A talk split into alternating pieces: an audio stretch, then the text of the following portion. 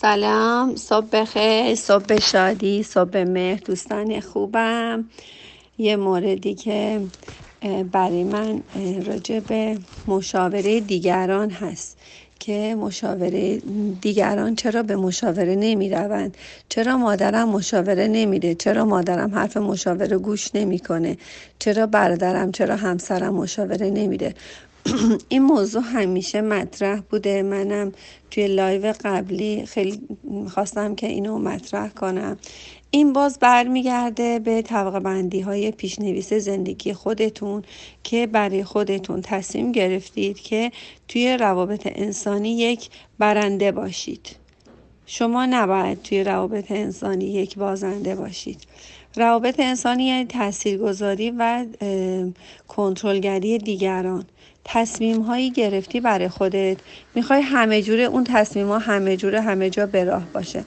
مسئله اینه که نوشتی که میخواستم مامانم چند جلسه مشاوره داشته باشه. حالا یا تهران نیست، میدونم بالاخره شهرهای مختلفی داریم و تلفنی هم میشه.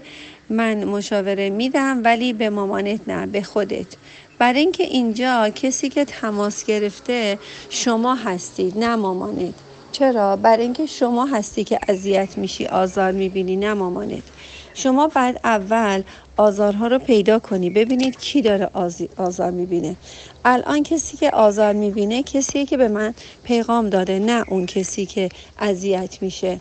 شما میخوای بگی که مامانت کنترلگره، اوکی، مضطرب، نگرانه. روانشناسای دیگه گفتن رها کن، اینم رها نمیکنه. روانشناسای دیگه گفتن پسرتو رها کن، رها نمیکنه. بالاخره مامانت، ببخشید، یه پیرن از شما بیشتر پاره کرده، بالاخره یه نسل از شما جلوتره و این خشتشون، در واقع این سیمانشون یه مقدار سفت‌تر شده. شما الان کی داره اذیت میشه؟ به نظر من مامانت اذیت نمیشه.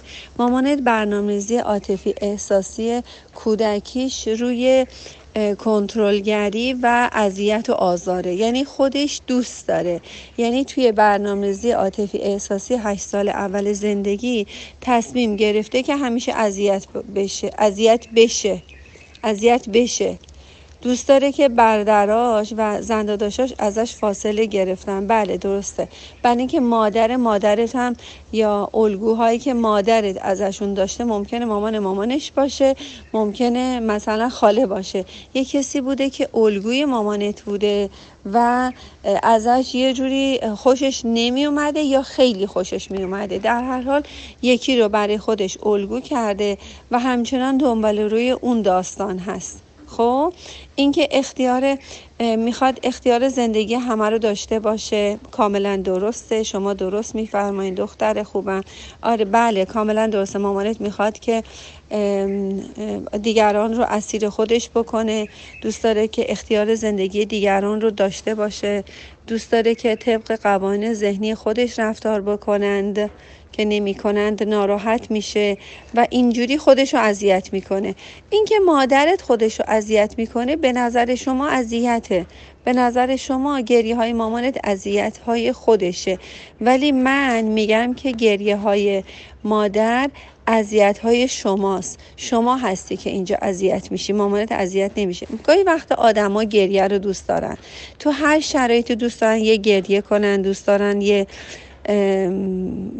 برای خودشون یه غم و قصه درست کنن. هیچ اتفاقی هم نیفته دوست دارن یه کارهایی برای خودشون انجام بدن. مثلا نوشتی که خودشو اذیت میشه و گریه و افسردگی و دعوا را میندازه و بقیه رو اذیت میکنه، منتها از راه دلسوزی زیاد و اضطراب و حس کنترلگری. من میخوام بگم دختر خوبم، من خیلی احتیاط میکنم اینجا اسم نمیبرم و هر کسی اجازه نده پیامشو اینجا نمیذارم و با اجازه همتون من این کار رو انجام میدم. شما میخوای بگی که بقیه رو اذیت میکنه، اذیتش از روی دلسوزی و اضطراب و حس کنترلگریه، نه از روکی و بدجنسی. من میخوام بگم که دختر خوبم، عزیز دلم، خودت هم آدم دلسوز زیادی هستی و همیشه اضطراب داری و اضطرابت از روکی و بدجنسی نیست. خب من میخوام بگم خودت هم همچین آدمی هستی. حالا ممکنه اهل نماز نباشی، مامانت خیلی اهل نماز و قرآن و حجاب کامل و سختگیره، برای اینکه همیشه براش این مطرح بوده که خدا تنبیه میکنه و خدا عذاب میده و خدا رو خیلی خوب برای اینا تفسیر نشده که خدا مهربونه. همیشه به ما گفتن که تو مدرسه، توی درسام و معلمای دیون به ما گفتن که خدا سختگیره، خدا عذاب میده، خدا تنبیه میکنه، خدا جهنم داره. به ما انقدر بهشت و معرفی نکردن که برای ما جهنم رو شناسایی کردیم که جهنم چجوریه. عزیزم نوشته که تو همه زمینه‌های زندگی راست میگه. من کاملا حق داری، کاملا متاسفم برای مادری که داری، متاسفم که مادرت سختگیره، متاسفم که تو همه زمینه‌ها میخواد همتون رو کنترل کنه، اصلا به خودش نگاه نمی کنه. راست میگی، هی میگی به خودت نگاه کن، اون به خودش نگاه نمی کنه. دختر خوبم میخوام بگم تو هم خودتو نگاه نمی کنی، خیلی سختگیری. اصلا بذار راحت باشه، بذار عذاب بکشه.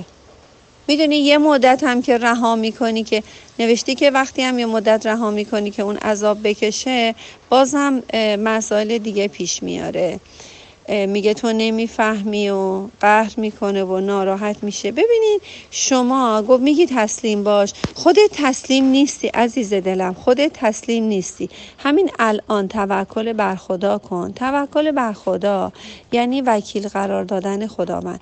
وقتی شما خدا رو وکیل قرار میدین، دیگه قرار نیست هر روز برین در خونه خدا و هی در بزنین به وکیلت بگی چی شد چی شد، الان خوب شد، الان بده، الان رفتی شورای حل اختلاف، الان رفتی کلانتری، الان نمیدونم دادگاه شد، الان چی. دیگه وقتی بیری کار دست وکیل، دیگه نباید هر روز که پاشی بری همه جا با خودت بگردی. خب شما هم خدا رو وکیل قرار بده، خیلی راحت، آروم. بعد میدونم خودت هم خیلی راحت، آروم، قشنگ کامل تسلیم. مسلمان یعنی چی؟ یعنی تسلیم فرمان الهی. این مادرت یه خداست، یه عضوی از خداست، برای امتحان تو اومده. اینجوری فکر کن، مادرم، همسرم کنترلگره، حرف گوش نمی کنه، خواهرم گوش نمی کنه، اینا همه خدا هستن و تسلیم فرمان الهی هستیم ما و برای آزمایش ما اومدن. میدونید که اصلا امر به معروف نهی از منکر هم بالاخره شرایط داره. شما نمیتونی مادرتون امر به معروف کنی، نشد ولش میکنی. پس این توتیوای نماز خوندن هم مال خودته، با خدا بودن هم مال خودته. همیشه مضطرب و شاکی هستی عزیزم، انگشت اشارت به سمت دیگرانه. من فکر میکنم خیلی پس رفت داشتی دختر خوبم. اول که اومده بودی پیش من اینجوری بودی، ولی فکر کنم که الان مجدد پس رفت داشتی و متاسفانه همین اتفاقا داره مجدد داره اتفاق میفته تو وجودت. یه مدت که پیش من بودی یا مشاورهای تلفنی داشتی، میدونم از یه شهر بسیار دور از تهران هستی و خیلی خوب بودی و متاسفانه پس رفت داشتی و همچنان در کنترلگری مادرت هستی. من میخوام ببینم تعریف خانواده رو شما بلدید؟ تعریف خانواده تو کلاس 4 دبستان، خانواده هاشمی. خانواده شامل پدر، مادر، احیانا بچه ها. شما الان اولویت اول همسرته. از همسرت تشکر کن، از بچه ها تشکر کن، دنبال درست کردن اخلاق مادرت باشی. متاسفانه باید بگم که بچه هات هم ازت همین الان شاکی هستند. پدرت آرومه، دقیقا رفته یه مرد آروم عین پدرت جذب کردی، ولی اینکه خودت به شدت در اذیت هستی. همطور که نوشتی مامانم خیلی اذیت، خودت در اذیتی و نمیدونی چی کار کنی. عزیزم مامانتو رها کن، مامانت اذیت‌ها رو دوست داره. بعضیا اصلا آزار رو دوست دارن، چطور مثلا میرن سیگار میکشن، خب آزار رو دوست داره دیگه، این برنامه زندگیش روی آزار رسیدن به خوده. بعضیا میرن مواد مخدر میکشن، اونام آزار رو دوست دارن. ما تا یه جایی میتونیم که کنترلشون کنیم، دوستشون داشته باشیم و بخوایم که یادشون بدیم که مثلا دیگه مثلا مواد نکشه یا مثلا مشروب نخورن. ما میتونیم یه جایی، ولی دیگه خیلی بیشتر از اونجا دیگه نمیتونیم. ما خیلی نمیتونیم یه کاری بکنیم که مردم اون کار نکنن. ما تا یه جایی میتونیم کمکشون کنیم. همون جور که گفتم امر به معروف نهی از منکر کاملا شرایط داره.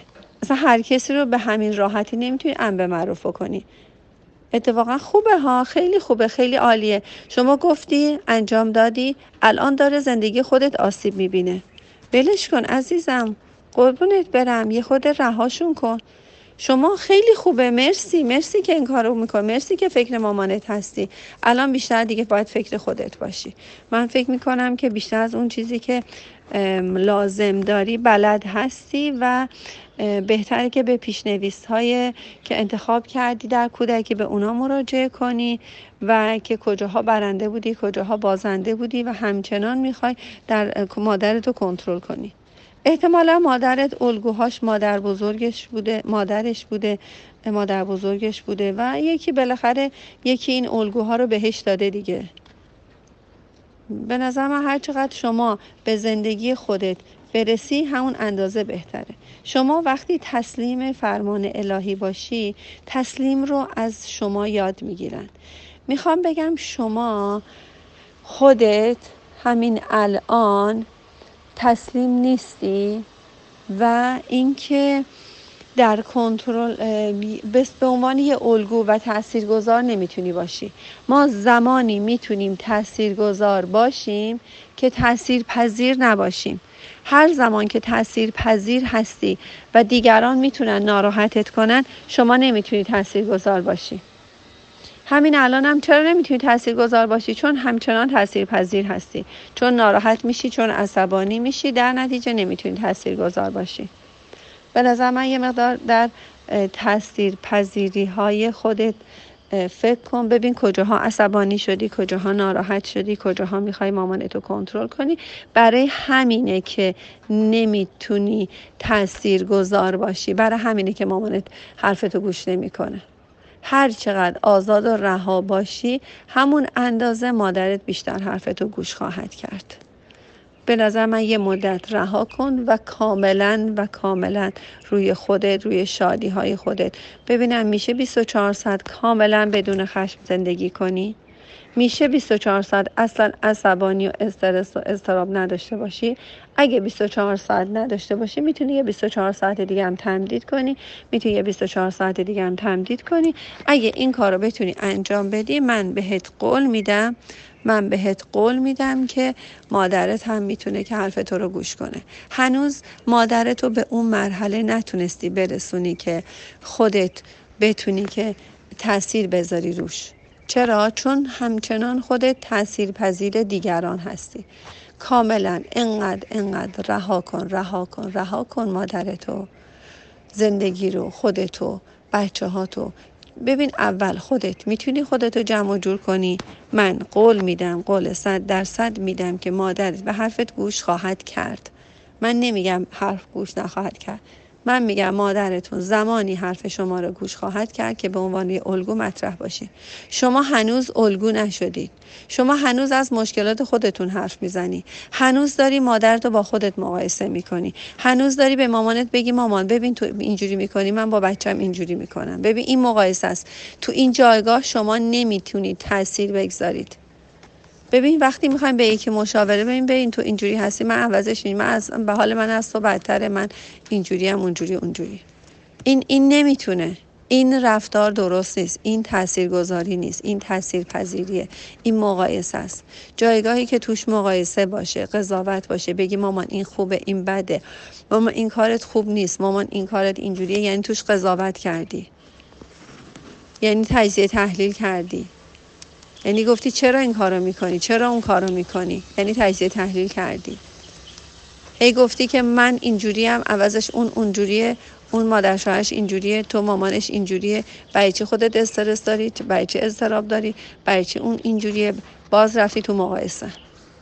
پس جایگاه مقایسه، قضاوت، تجزیه، تحلیل جایگاه تأثیر پذیری نیست. جایگاه درد و رنج و تأثیر پذیری نیست، جایگاه تأثیر پذیری است، جایگاه تأثیر گذاری نیست. تجزیه، تحلیل، مقایسه، قضاوت جایگاه تأثیر پذیری است. یعنی که شما همینطوری میتونید که عروسک خیمه شب بازی دیگران باشید. شما مثل عروسک خیمه شب بازی، الان مامانت داره بازیت میده. الان به جایی که شما به مامانت اثر بگذاری، مامانت همچنان داره روی تو کار میکنه و تو رو بازی میده. هر موقع تونستی خودت بازی و نقش خودت رو داشته باشی، من قول میدم که اون هم درست بشه، اون هم بتونی تأثیر بگذاری. اصلا اصراری به مشاور رفتن دیگران نداشته باشید، فقط اخلاق خودتون رو درست کنی، خودتون شاد باشید، خودتون الگو باشید، دیگران هم مطمئنا خودشون رو درست خواهند کرد. شاد باشید. امیدوارم که کامل تونسته باشم توضیح بدم. ممنونم از همتون، دوستتون دارم. بوس بوس از راه دور.